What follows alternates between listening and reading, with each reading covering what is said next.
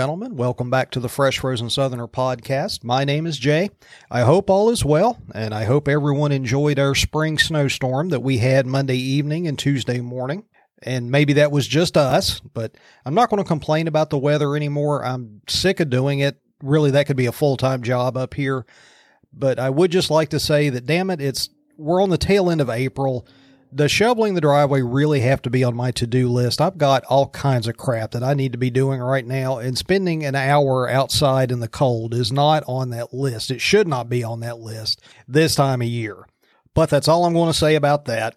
Uh, before we get into today's topic, I've got another one of my little half assed history lessons for you today. But before we jump into the topic, I need to do a little bit of background info because this deals a little bit with a group of Christians that I'd never really heard about. I don't think they're very public knowledge, uh, but it concerns a group of Christians in the from the 1100s into the 1300s that were called the Cathars. Sometimes you hear them referred to as the Albigensians. But the Cathars, it was a group of Christians that were starting to gain some traction and draw some followers in southern France and northern Italy.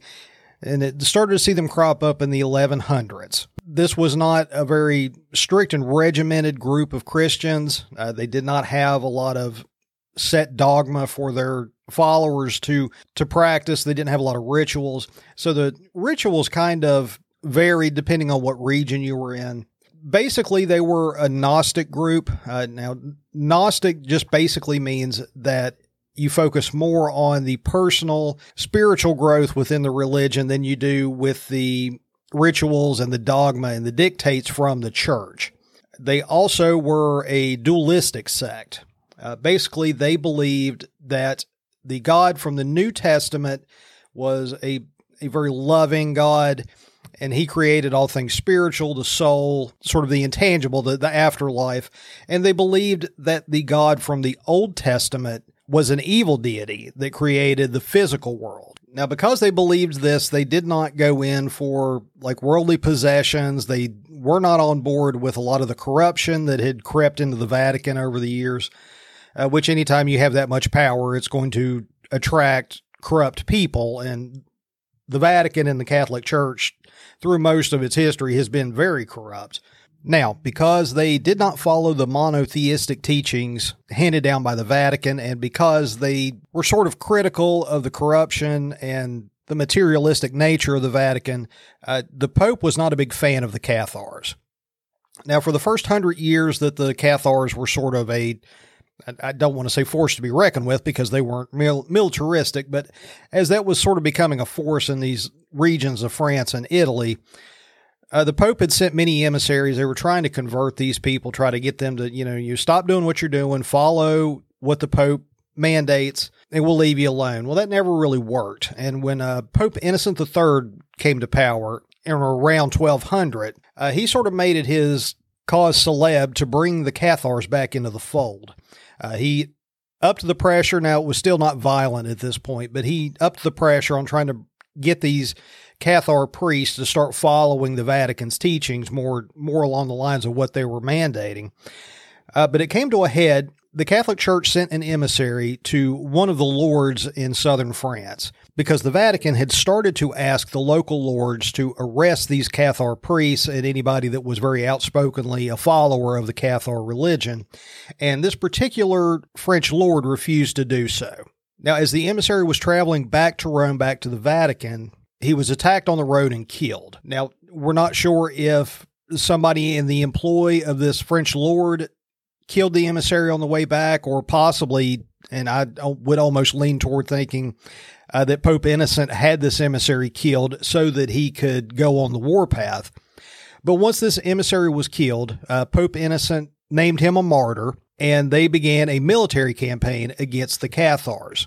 Now, this was in 1209, and the crusade against the Cathars, you'll also see it as the Albigen, I can't say this word, Albigensian Crusade, ended in 1229 uh, with the defeat of the Cathars. Now, that did not kill all of the followers. Uh, the ones that were left, they were persecuted by the med- medieval Inquisition, and it finally succeeded in eradicating the last of the Cathars by around sometime around 1350. Now, the only reason the Cathars are germane to the story I'm going to tell you is because of their association with the Knights Templar.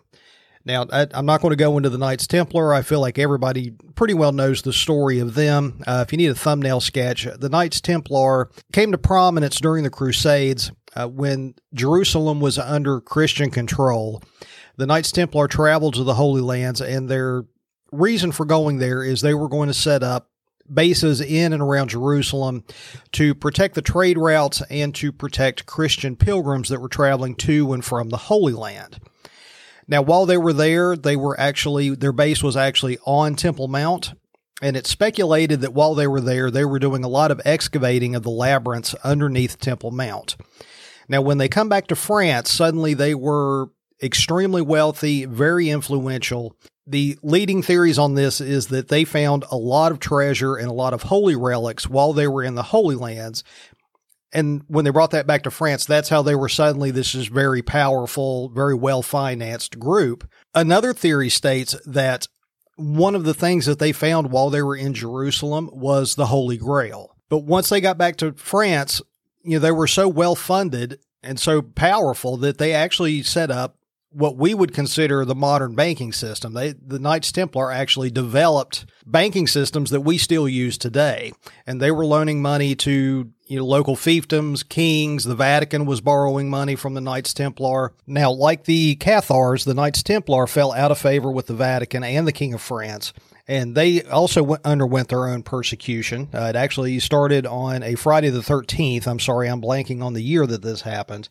Uh, but that is why we consider Friday the 13th to be bad luck. Of course, the church said that they were practicing idol worship and heresy. You know, if you torture somebody, they're going to eventually admit to whatever you want them to just to make it stop. So, so who knows? The most likely excuse for the persecution of the Templars that I have heard is that both the Vatican and the King of France were just hugely in debt to the Knights Templar, and this was a very convenient way to make those debts just kind of scurry off the page and they didn't have to worry about them anymore. But the association with the Templars and the Cathars is that uh, once the persecution of the Templars started, obviously they did not catch all of its members.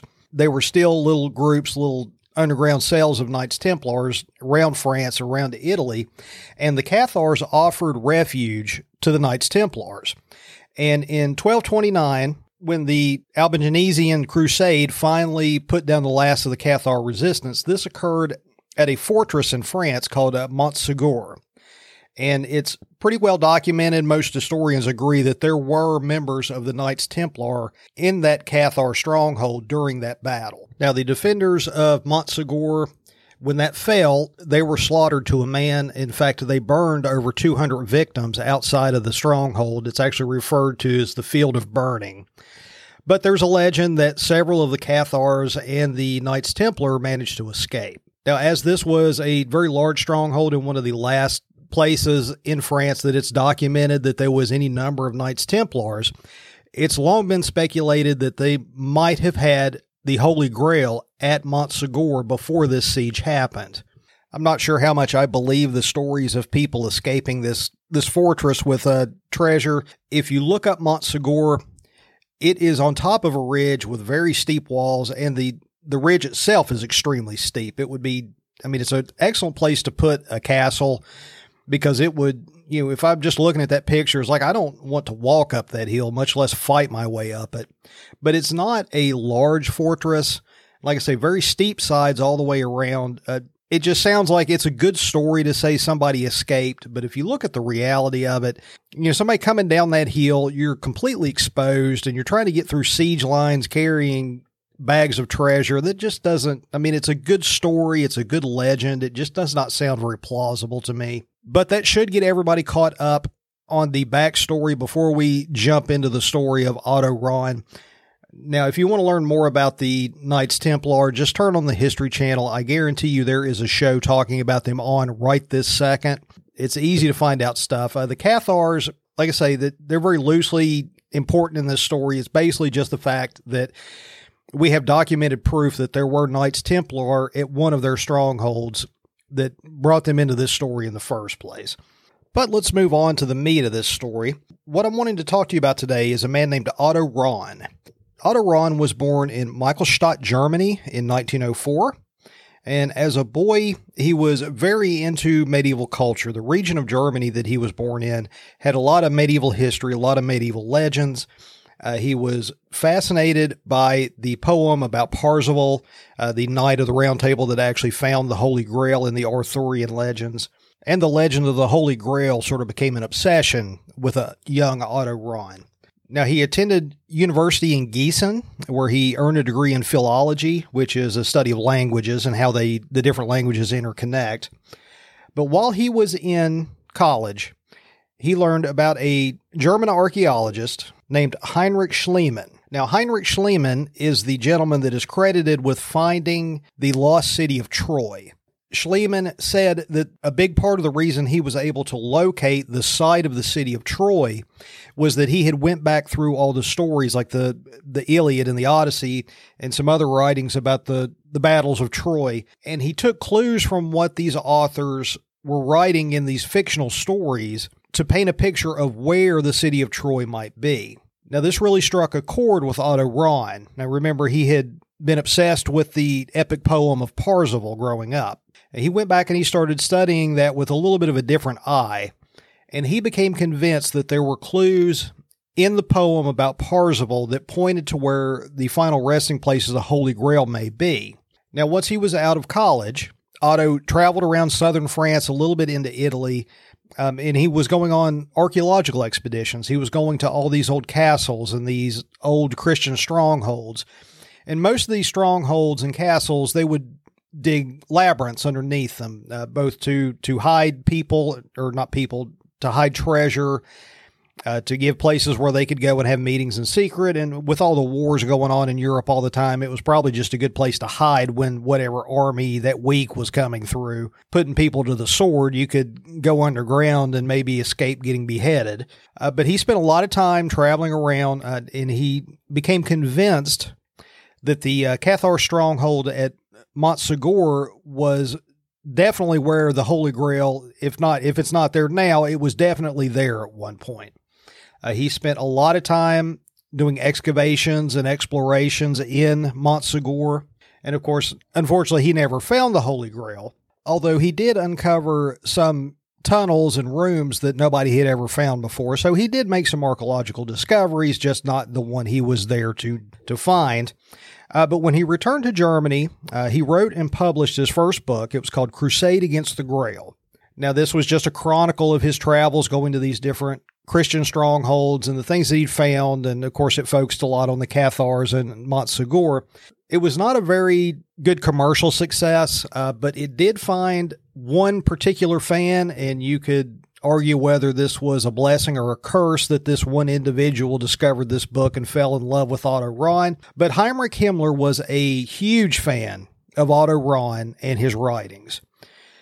Now, if you're not aware, Heinrich Himmler and a lot of the Nazi Party leaders actually were very, very deeply into mysticism.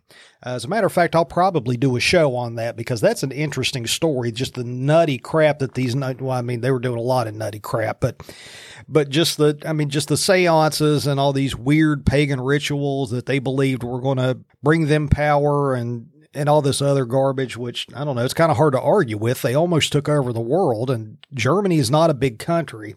But Heinrich Himmler was a huge fan of Otto Rahn.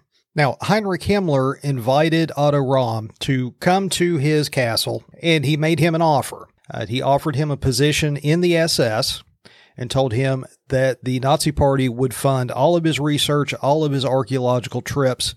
In return, when he found the Grail, he was to bring it to Heinrich Himmler and he was to write three more books concerning the occult and the Holy Grail.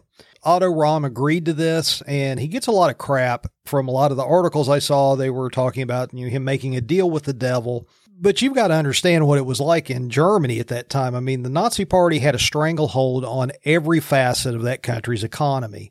And if Otto Rahn wanted to continue his research, he had to have the blessings of the Nazi Party, or he wasn't going to be allowed to do anything. You know, and there are a lot of businessmen that, that did this. Ferdinand Porsche worked very closely with Adolf Hitler in designing the Beetle. Nobody gives him any crap about that. You know, if you're an automaker in Germany in the 30s, you have to do what the Nazi Party says or you don't get to make automobiles. Hugo Boss, the famous fashion designer, he designed the SS uniforms. Again, he he was not a Nazi, but you, in that situation, you do what you got to do to get to get along to survive. And I really don't blame Otto Rahn for doing that. In fact, you know, just after he made this agreement with Himmler, he was talking to a friend and the friend in an interview years after his death was talking about, you know, he asked him, you, you those people are monsters. How can you get in bed with them? And he said Otto Rahn just looked at him and said, What was I supposed to do? Tell him no? Know, during this period, people that went against the Nazi Party had a tendency to disappear. And I think number one, well, I think above all else, he wanted to continue searching for the Holy Grail. But I think Otto Rahn was intelligent enough to know that if he pissed Heinrich Himmler off, that he was going to wind up in a grave outside of town very, very shortly. So Otto Rahn joined the SS, um, and he was not, first of all, he was not a member of the Nazi Party. Uh, he was certainly not what you would consider SS material. Otto Rahn is described as being very slight of build, uh, very quiet, unassuming person. He was openly gay. Uh, he had very liberal political leanings. Uh, he was just kind of the antithesis of what you think of as the sinister, imposing SS officer. Uh, but because Himmler just loved him so much, everybody kind of turned a blind eye to that aspect of his life. Uh, but he was allowed to continue his research. Uh, he continued searching for the Holy Grail. Now, in addition to that, he was also tasked with uh, researching the genealogy of Himmler's family. Uh, he was sent to Iceland with an SS expedition to study the North mythologies, uh, Norse mythologies, I'm sorry. During this time, he did manage to write one of the three books that he promised Himmler to publish. Uh, it's called Lucifer's Court. Uh, it came out in 1936. In Lucifer's Court, he puts forth his theory that the fallen angel Lucifer is not an evil figure, uh, but the Christian church had misappropriated and used him as sort of a demonic enemy in their religious teachings. Uh, again, much like the crusade against the grail this was not a commercial success uh, Heinrich Himmler, again, just loved this book. He even ordered a hundred copies of a special binding with a very high end leather, and he gave these out to the members of the Nazi Party, one of which he actually presented to Adolf Hitler. Unfortunately, at this point in Otto Rahn's life, when he should have been at sort of the pinnacle of his academic success, he was you know, he had all the money he needed to go do whatever he wanted as far as archaeological digs. He was sort of a celebrity among the mysticism devotees in the Nazi party. But the realities of him being in the SS and dealing with what that type of life meant uh, started to, to wear on him, and he began to drink rather heavily. In a letter to a friend around this time, he was quoted as saying, It's impossible for a tolerant and generous person to stay for long in this country, which used to be my wonderful homeland. Now, I mentioned earlier that Otto Rahn was openly gay, and alcoholics are not really known for their decision making or their discretion. And around 1937, Otto Rahn was involved in a tryst that was public enough that Himmler had to address it. Now, he had turned a blind eye to all this stuff going into this situation because he was such a fan. Uh, in fact, he was so convinced that Otto Rahn was going to deliver the Holy Grail to him that he had two rooms in his house renovated to serve as a display room and sort of a shrine to the Holy Grail. So he was absolutely convinced that Rahn was going to find the Holy Grail and bring it to him. Uh, but he had to address this. Now, he ordered Rahn to serve guard duty for a couple of weeks and considered the matter closed. But about a year later, in 1937, Rahn was involved in another tryst, this time with a high ranking member of the Luftwaffe, and Heinrich Himmler was furious about it. Uh, again, he assigned Rahn to serve guard duty, uh, this time at the Dachau concentration camp. Uh, he was there for a few months. I think he was sentenced there for like three months, or not sentenced, ordered to serve there. And the things that he saw at Dachau just emotionally broke him. 1938, Rahn resigned from the SS, and he did not really go into hiding, uh, but he did leave Germany. He settled briefly in the town of Söll in the Austrian Alps. But in March of 1939, he went missing. And a couple of weeks later, his body was found on a mountainside outside of the town, frozen to death. Now, was this did the SS catch up to him and this was a murder and they just left his body there? Was this a suicide? Did he simply go for a hike and get caught in a winter storm? Who knows? Uh, but there were a few rumors that he had faked his death to escape the SS, but there's really no actual evidence of that. It's just sort of the crazy stuff that pops up when you're de- dealing with anything with the Grail legend. Uh, but there's no actual evidence that he faked his death. Apparently, he just simply died on that mountain. Now, whether he was killed or again, it was an accident or suicide, we're just never going to know at this point. Uh, but Otto Rahn died in March of 1939. Now, you may be wondering why I'm talking about this very obscure archaeologist that, now, he did make a few discoveries through his life, but uh, nothing major, and he published a couple of books that were fair to middle and successful. Uh, really, his only real claim to fame is he caught the attention of Heinrich Himmler, which again is that a cursing or a, a blessing or a curse? You, that's up to up to each individual to decide because it doesn't seem like him turning his eye your way would be a good thing no matter what. But the reason I'm talking about Otto Rahn today is he actually, in sort of a roundabout way, has had a cultural impact that goes beyond any other archaeologist in the history. I mean, people that have made great discoveries, you know, King Tut's tomb, stuff like that.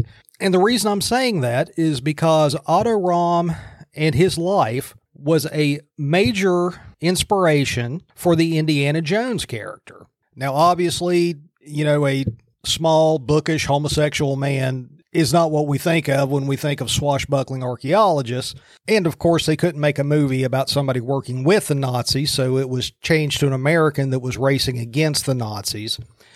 But in a roundabout way, Otto Rahn has had a cultural impact that any other archaeologist through history could only dream of. And it would probably be small comfort to him personally after all the things he witnessed and had to go through working so closely with the SS, but it's not a bad legacy to leave behind. All right, before we wrap this up, I just want to uh, say I do have an individual in Germany that downloads a lot of my shows. And to that person, if you listen to this show, I apologize for my pronunciations of some of these words. I'm sure I butchered every single one of them. Uh, but thank you for listening, by the way. All right, guys, that is about all I've got for you today. I hope you enjoyed today's show. I hope you found that story interesting. Uh, if you did enjoy the show, please leave me a like and a comment. And as always, I would certainly appreciate a subscription to the show. Uh, if you'd like to leave a comment, you can do so at freshfrozensoutherner at gmail.com or you can leave a message on the Facebook page for the Fresh Frozen Southerner. All right, guys, I hope your week is going well. Thank you for listening this long, and I will talk to you again very soon. Thank you very much.